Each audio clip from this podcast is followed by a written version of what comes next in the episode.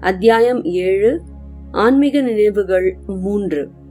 நான் பலமுறை திருப்பதி திருமலைக்கு சென்றிருக்கிறேன். முன்பு எப்போதுமே பெரிய கியூவில் நின்று தரிசனம் செய்தவன்தான்.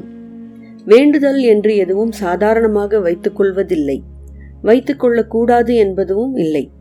எனக்கு தெரிந்தவரை ஆயிரத்தி தொள்ளாயிரத்தி அறுபத்தி ஒன்பதாம் வருடம் முதன்முறையாக நான் அங்கு சென்றபோது சென்னையிலிருந்து மாலை ரயிலில் சென்று இரவிலேயே மலை மீது நடையாக சென்று கோவில் நுழைவாயில் அருகில் இருக்கும் புஷ்கரணி தீர்த்தத்தில் குளித்துவிட்டு வாயிலுக்கு அருகிலேயே கால் செருப்பை கழற்றிவிட்டு அங்கேயே தரிசன வரிசை ஆரம்பித்ததால் அங்கே கியூவில் நின்று உள்ளே போய் பெருமாளை தரிசனம் செய்தேன்.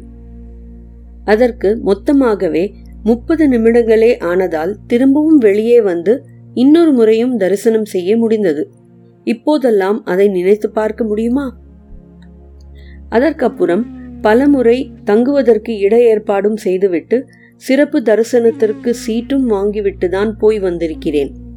ஒருமுறை மலைமேல் நடையாக சென்றுவிட்டு பெரிய கியூவில் நின்று ஏழு மணி நேரம் ஆகியும் தரிசனம் செய்ய முடியாமலும் வெளியே வர முடியாமலும் கிடைத்த ஏதோ இடைவெளியில் புகுந்து தரிசனம் செய்யாமலேயே கோபத்துடன் திரும்பி வந்திருக்கிறேன்.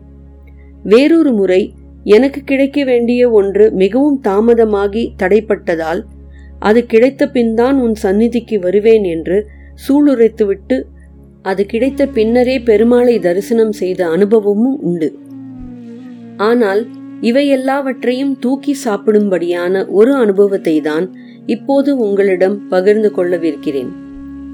வெகு நாட்களாக என் சித்தி ஒருவர் எங்களை காளஹஸ்தி போய் தரிசனம் செய்துவிட்டு வரச் சொன்னார்.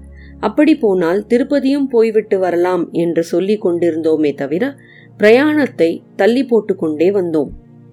அது ஆயிரத்தி தொள்ளாயிரத்தி தொன்னூற்றி மூன்றாம் வருடம் மே மாதம் என்று நினைக்கிறேன். அம்மாதத்தில் ஒரு நாள் பம்பாயில் இருக்கும் நண்பன் ஒருவன் எனக்கு ஃபோன் செய்து அடுத்த மாதமான ஜூனில் ஐந்து நாட்களுக்கு மலை மேல் தங்கும்படி ஏற்பாடு செய்திருப்பதாகவும் வர இயலுமா? என்று கேட்டான். அப்போது முடியாது போலிருக்கிறது. இந்த மாதமே போகலாம் என்றிருக்கிறோம் என்று சொன்னேன். அப்படி சொல்லிவிட்டு மறுநாள் காலையே ரயில்வே ஸ்டேஷன் சென்று அன்றைய தினமே மதியம் ஒரு ரயிலில் இடம் இருந்ததால் திருமலைக்கு டிக்கெட் வாங்கிவிட்டு வீடு வந்து சாப்பிட்ட உடனே ஒரு ஆட்டோ பிடித்து கடைசி நிமிடத்தில் ரயிலையும் பிடித்து விட்டோம். எங்கள் திட்டம் என்னவென்றால் மலை மீது ஏதாவது தரிசனம் டிக்கெட் வாங்கி கொண்டு பெருமாள் தரிசனம் முடிந்ததும் அன்றிரவே கீழே இறங்கி திருப்பதியில் தங்கிவிட்டு மறுநாள் காலை காளஹஸ்தி சென்று சென்னை திரும்புவது என்பதாகும். எப்போதும் போல் ரயில் சிநேகிதராக எங்கள் பக்கத்தில் உட்கார்ந்திருந்த ஒரு வைணவரிடம் பேசிக் கொண்டிருந்தோம். அவர் ஐந்து முறை ஒவ்வொரு வாரமும் வருவதாக வேண்டிக் கொண்டு இருக்கிறேன் இது எனது ஐந்தாம் முறை என்றார்.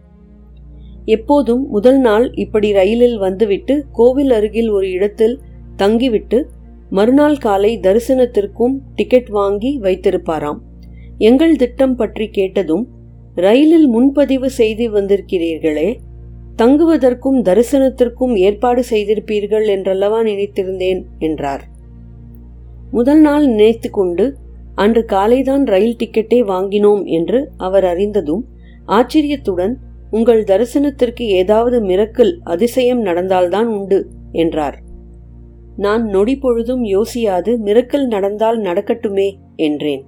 கீழிருந்து பஸ் ஏறி மலைமேல் கோவில் வாசலை அடைந்து விட்டோம்.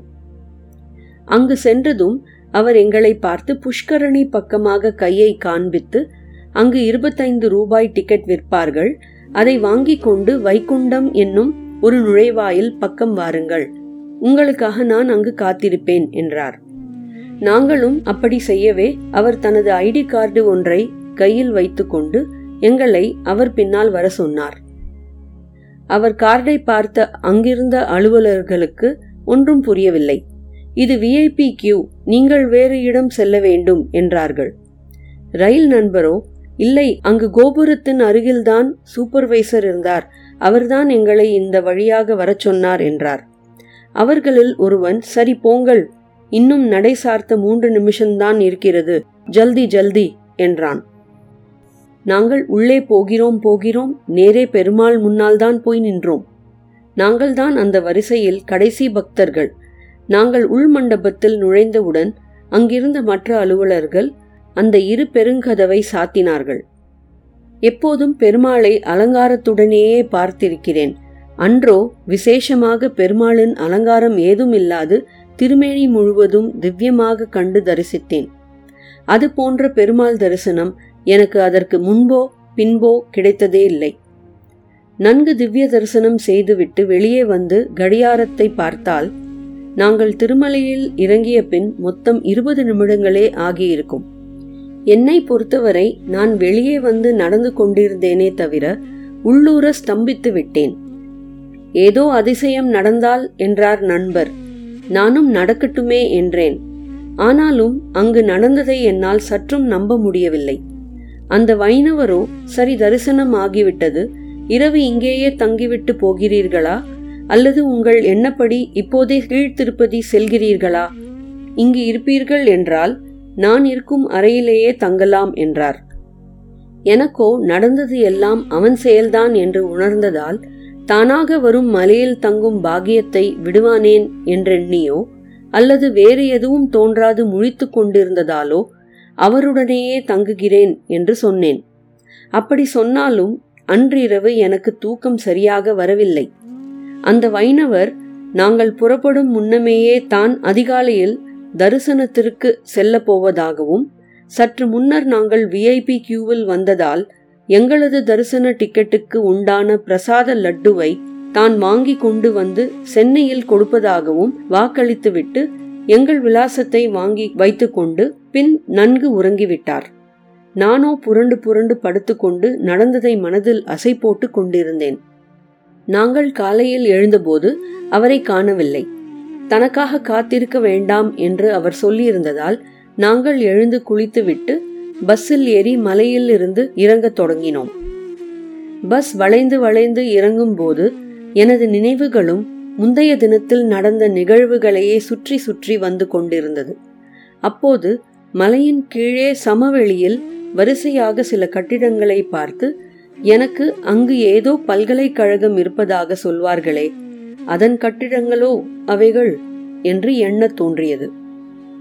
அந்த மாதிரி அங்குள்ள எந்த பல்கலைக்கழகங்களுக்கும் நான் சென்று வந்ததில்லை.